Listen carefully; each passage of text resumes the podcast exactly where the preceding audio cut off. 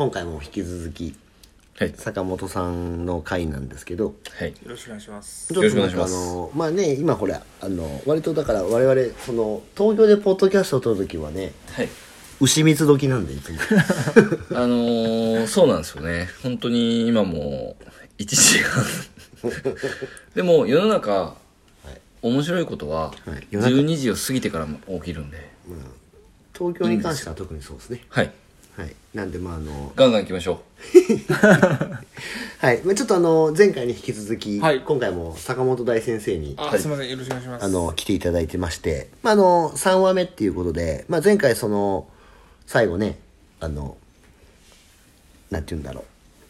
あの引きとしてね。う。匂わしてね、7%の次回予約率が80%以上に跳ね上がったと。そうそうそう、まあ、それをね、まあじまあ、実際どのようなステップを踏んだのか、はいはい。でもまあ実際これ、はい。なんだっけ？えっとまあ我々コンサルティングとかをしてて、まあ、その リピートの施策で次回予約っていうのをまあ上げていきましょうっていう、はい。はい。でこれまあ鈴木さんのそのメディアでももちろんやってますし、まああのね、有名なディアーズのはい。北谷さんのところでもきちんとやっぱりマニマニュアルっていうところが、はいまああってこの業界だと今なんか次回予約率ってなんかそうですね。ねデフォルトになってきてるっていうはい。感じになってきてるので、まあ7%から80%はワンステップじゃいかないじゃないですか。そうですね。ね、はい。でそのプロセスというか、まあ、ちょはいっと思い出してもらって、はい。そうですね。そう7%がはい。なんかまあどっかであかんって気づくわけじゃないですか、そうですね。はいはい。その時間予約がまあ取れてるか取れてないのかっていうののきっかけというか気づくきっかけというか、はい。それは何だったんですか？副業リビオシチャンネル。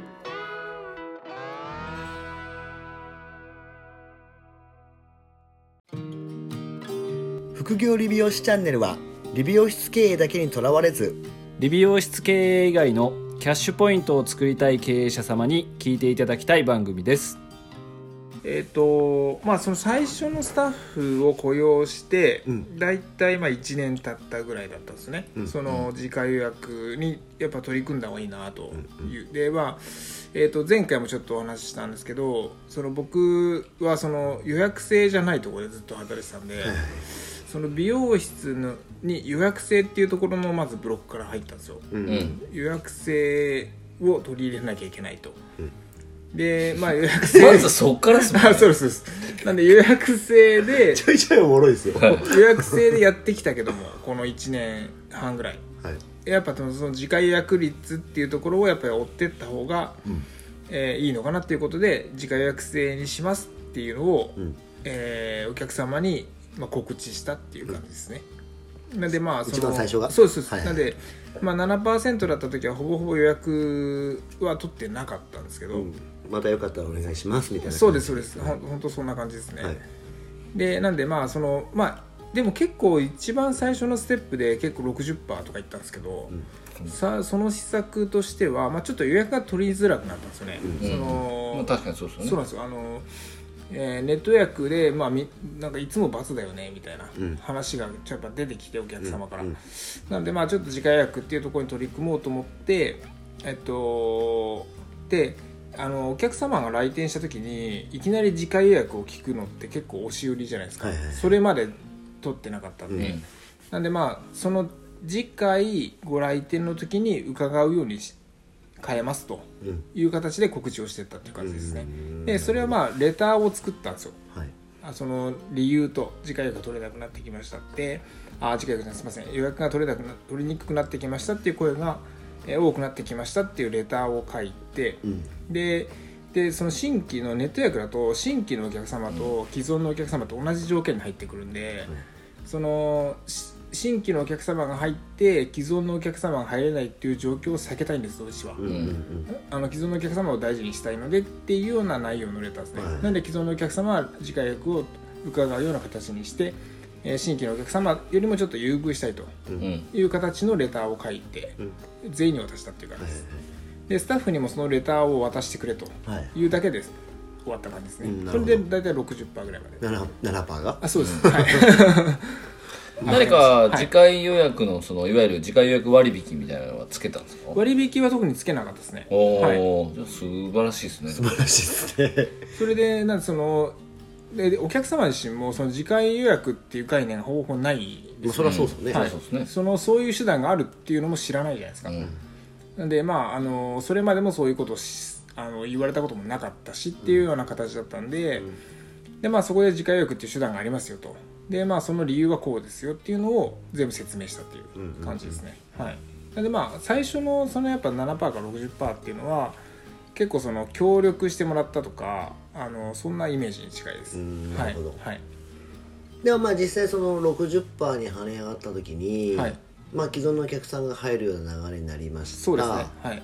で、まあ、実際その顧客的な満足にはつながったっていう感じなんですね。そうですね。なんかそれがもうなんかあそういうことだったらじゃあそうしますみたいなうんうん感じで,、まあでまあ、予定が分からない人に関してはそんなにまあ深追いせずにっていう感じだから、まあ、60%に、あの落ち着いたっていう感じですね、その時は。坂本さんとそのスタッフさん2人でやってて、はい、はい。ど同じ具合だったんですか？その移行具合というか。あそうですね。大体同じぐらいでしたね。はいはい、じゃあスタッフさんにはこれをまあまあ言ってくれと。渡してと。そう。なんでその言なかなかこうスタッフってこう言ってくれって言っても言わないじゃないですか。まあそれはそうですね。なんでブロックがあるんでなんでまあこれを渡してくれと。これを渡しながらこの内容をちょっと説明してくれっていう形でうんうん。言いました。はい、うん。はいでその当時はじゃあそのとりあえずまあそういう感じにしていくっていう風だったので、はい。まあ、その要は入り口の段階で、まあ、要は継続して通うみたいなことはそこまでは歌ってなかったんですか、そうですね。そこは歌ってなかったですね。はいはい。でそのじゃあ60%からさらに上げていく時の施策がまた今言ったようなことに変わってくるそうですね。そういう形ですね。はいそうですね。はないるほど。まあでも割引もなしで、はい。7%から60%に上がってるって、大概っすね。まあまあパワープレイです。あとはそれをもう積み重ねてって80になったみたいな感じそうですね。あとはまあ最初その新規で入ってくる方に関してはちょっとマニュアルはやっぱ作りました、その既存の人とちょっと分けて、新規で入ってくる方には、えっと、割引割引ししてなかったかなでもその次回予約っていうことに関しては必ず説明してうん。っていう形ですかね。はい。えでもその既存の人と、まあ、新規の人だとどっちが取りやすいとかあったんですか？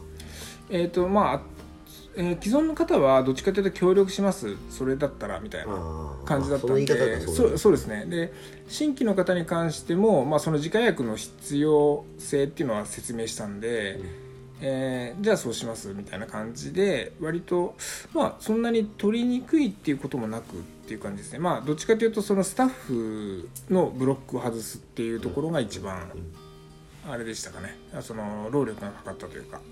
はい。でもね客単価も3000円から1万5000円オーバーになってはい。次回予約率がまあ新規で7割以上で、はい。まあ、全体で80%超えてるってなったらまあ安定しますようね、ん。そうですね。それで今度2人目を雇用してっていう形で。はい。それがちょうど2年経ったぐらいですかね、まあ、フィリピンに行った年ですね。はい。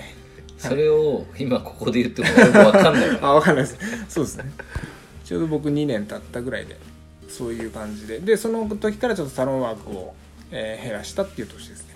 はい。はい。うんまあでもそれでまあ、えまあ、エイヤー的な感じで次回予約が上がってるっていうのは いいっすよね。そうですね。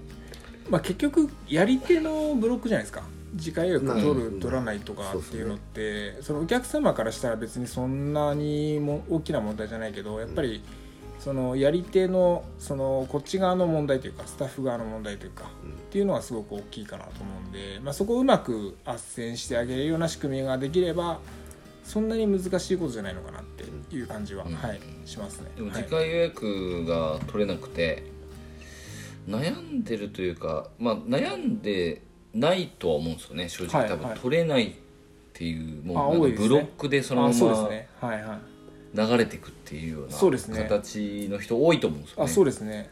だそういう人はもうなんか新規から新規だけ始めるっていうそうですね。感じがうちはもうこういうそういうお店なんですっていう体で入っていく方がいいのかなってよそうご相談僕もされるんで聞くんですけどそうです既存はもう本当にもう既存の方はもう要は何にもしなくても残ってるから既存じゃないですか。まあまあ。名前の通り。それまでのね、はい。仕組みで、そう、ねそれまでね成り立ってるんで、はいはい。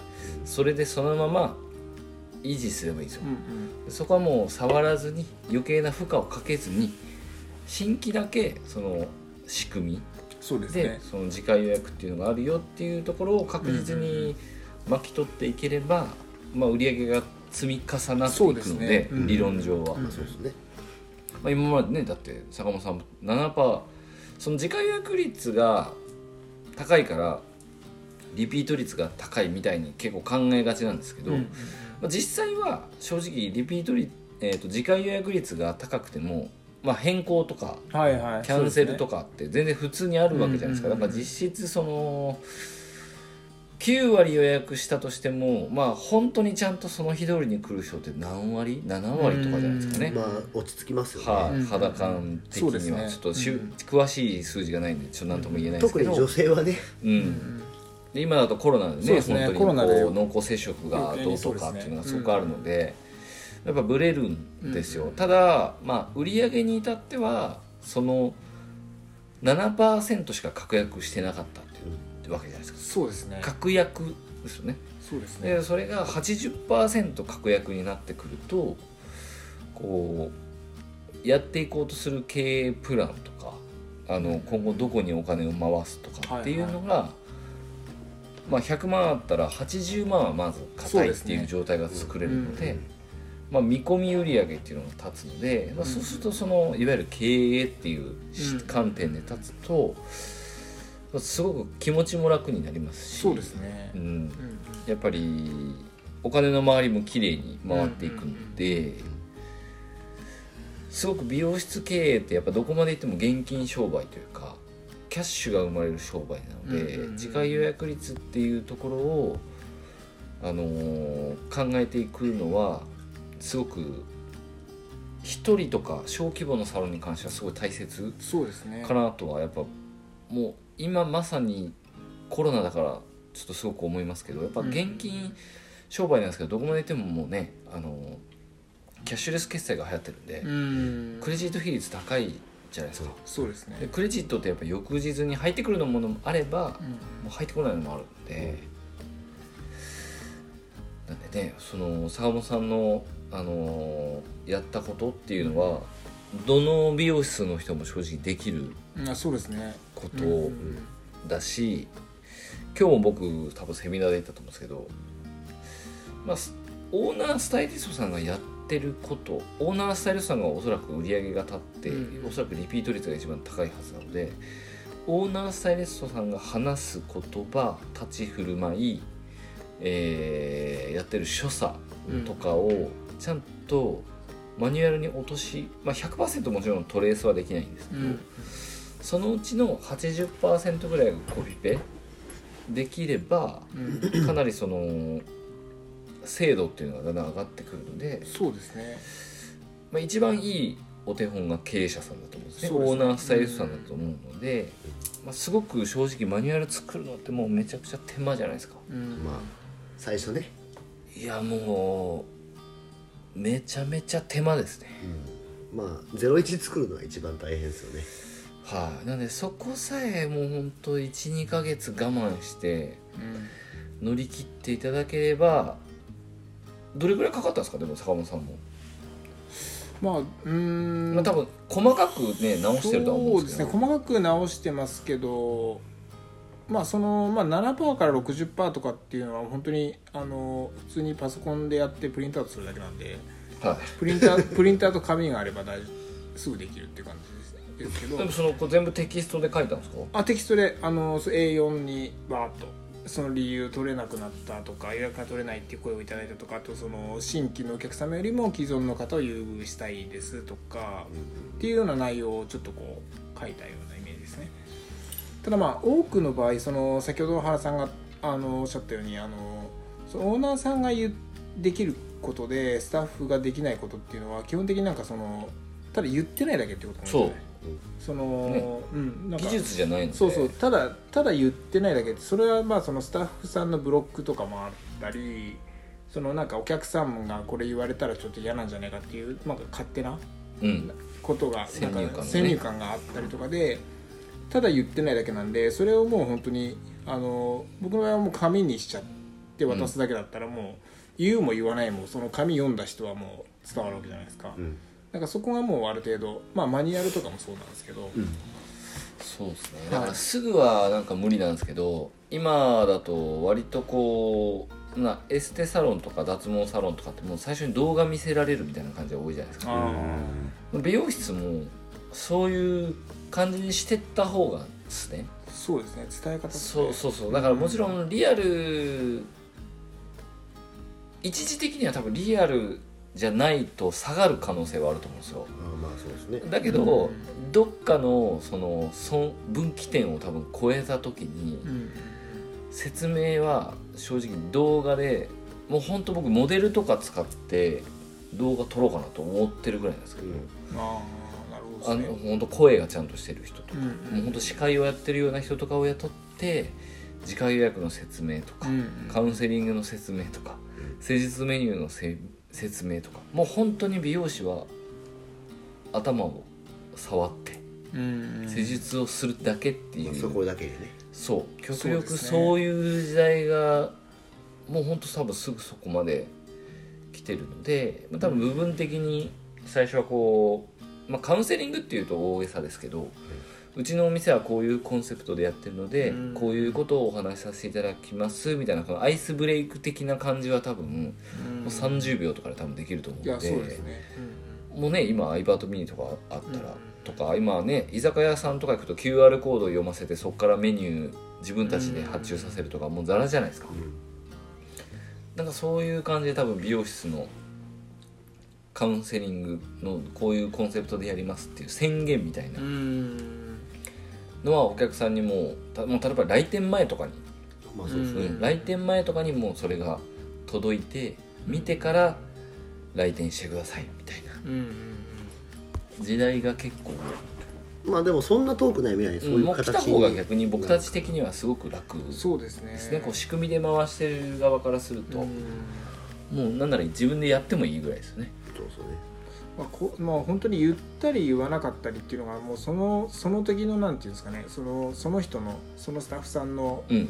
気分さじ加減だけはい。でやっぱ言わないとかあるんで、まあそうするとそのお客さんのが求めてる例えばその次回予約っていうことことに関しても結局その便利なサービスの一つじゃないですか。そうですね。次回予約っていうのは。確実にねそのそうです。次。で次のその来店でえそのその期間逃しちゃったらストレスがたまったまま1週間2週間過ごさなきゃいけないっていうのを回避するための便利なサービスなんで、まあ、それを例えば案内するかしないかをそのスタッフさんのその時のさじ加減で決まるっていうよりはもうそのね先ほど花さんがおっしゃったようにもうお店としてもそういうのが例えばパッケージとしても提示できるっていうような状態を強制的に作るっていうのはお客さん自自体もまあそれを言われたらもうそういうもんだっていう形になると思うんでそこはまあその個人能力に頼るっていうのもちょっとね今までのこれまでの時代の考え方なのかなっていう感じもちょっとしますよね。そうですね、はい。であとはもう今坂本さんがもう言ったのが全て答えなんですけど次回予約をするべき理由というかはい。なぜしないといけないのかっていうのがここまで言語化できてない人の方がめちゃくちゃ多いから次回予約率って上がらないんですよ。そうですね、次回予約次回予約って言うけどなんで次回予約するのかっていうのを結局説明できないから取れないそんでようですすね。うん。だからスタッフも喋れないとかまあねあの坂本さんとかはそうマニュアルがあるんですけど、それってマニュアルを作る側の人が次回予約を取る理由を説明できない限りうんうん。一生マニュアルできないんで。まあそうそうね。まずなぜ流行ってるからっていう人も当然いると思うんです予約率がやってるからそうちもやらないといけないっていう入りの人は全然いてもいいと思うんですよ、なんですけどちゃんと言語化というかなぜ次回予約をした方がメリット？うん。うんうんそうですね。っていうのをお客さんがこう掲示してされない限り次回予約をお客さんを取る意味がないから、うん。あそうそうね。結局一番重要で大事なのはその言語化とか次回予約率っていうよりは次回予約をする理由をちゃんとうまくお客様に説明できるかうんそうですね。どうか必要性を感じてもらえるかどうかっていう部分でしたね。でした。うん。まあ、そこまでがパッケージになってる商品なんですよっていうようなイメージですよね。そこまでちゃんと責任をね、うん。まあ言い方はいろいろあると思うんですよ、まあはい。そう本当にね何とでもなるんで言い方で。あそうですね。やり方なんで。ただそれをねお客さんにちゃんと刺さるセリフというか、はい。はい、そのサロンに合った次回予約のおすすめの仕方っていうのはあるとはい。あの思いますんで、まあ本当にあの詳しい次回予約のなんかこういうマニュアルとか知りたい方はあの坂本さんのメルマガをですね、そうですね。ああそうですね。受信していただければはい。ありがとうございます。送られてきますんで、はい、はい。はい。はい何で調べたら出てくるんですかね坂本さんのメルマガとかって。ブログであれですかね、まあブログあのーブログ何で検索したら出てくるんですか？えっ、と何まあ、でこの聞いてる段階で失礼ですけどね。あ すいませんちょっとそこを答え用意してなかったんですけど。えっと何から検索すればいいんだろう、えー坂本弘樹。ああまあそうですね。で出てくると思います。はい。坂本弘樹の弘樹はカタカナでやってましたっけ？あカタカナでやってます。坂本弘樹で、まあ、検索するかあそうですね。そしたらブログに多分ね。ブログに行くか、まあ、はいあとはまあこの副業理美容師チャンネルの概要欄にまあ。貼るか貼らんかはも我々が貼るっていう作業は行えないので。うなるほど。あでも僕あれですよ。あのメルマガに副業理美容師チャンネルはちゃんと貼ってありましたよね、はい。そうだか。らリンク貼ってあります。もう僕でもデ坂本さんのメルマガガ見てるんですけどそこまで降りてないかもしれないですね。違うあのあ中押して下の。方行くとあるんですあそうですそうです。あのーそうです。今だから読んでないっていうのを露呈したんで。この辺にしていやおきましょう。読んでますよこの辺にして読んでましょうます読んでます。ありがとうございます。なんでまああブログからそうですブログから坂本弘樹樹でブログ探してもらって、そうですね。まあ探してもらうと、はい。そこにでもでもお話しした内容も結構載ってますね。いやめちゃ文章で。はい。僕ちゃんんと見てますから坂本さん。あありがとうございます。いや見てないとは思ってないよ。見てないとは思ってないよ、うん。うん、そこを別にあのいやいや僕も全然 メンタル強いんで。いやかましいわですねじゃあまあ今回はねあの3回にわたって一応坂本さんね、まあ、今回はその次回予約率っていう、はい。まあ、7%から80%にちゃんとやったら行くよと。やばいですね、はいお話。3000が1万5000になって7が80になるそうですね。そうそうそう。だからまあ。再再現性マックスそうそうそう。U ターンでねなんなら、あの全く違うところに来てもそれができるよと、そうですよね。本当そうですはい。っていうことなんでこれだからあの勇気が生まれます勇気が生まれると思うので、まあ、ちょっとあの参考にしていただいたらはいいいかなとはい。思います、でまあ一応また次回フックがあるんです。次回フック言ってください。次回フックは、まあ、坂本さんあの、まあ、5年目っていうところでそうですね。はい。まあ、あの求人をねはい。結構あのいろいろやっててそうですね。まあ、まあ、うちもねあの原和美はき求人鬼なんで。はい。ま あそういうのも踏まえて、はい。まあやっぱりこうねサロンを安定させていくっていうところで、はい。まあ、次のそのステップももう、はいまあ、持っていらっしゃるので、はい。まあ、求人のね問い合わせへの道っていうところはい。の、まあ、お話をまあ次回はねはい。さ探っていこうかなと思いますので、はい。えー、懲りずにまた来週もお聞きください。さよなら。さよなら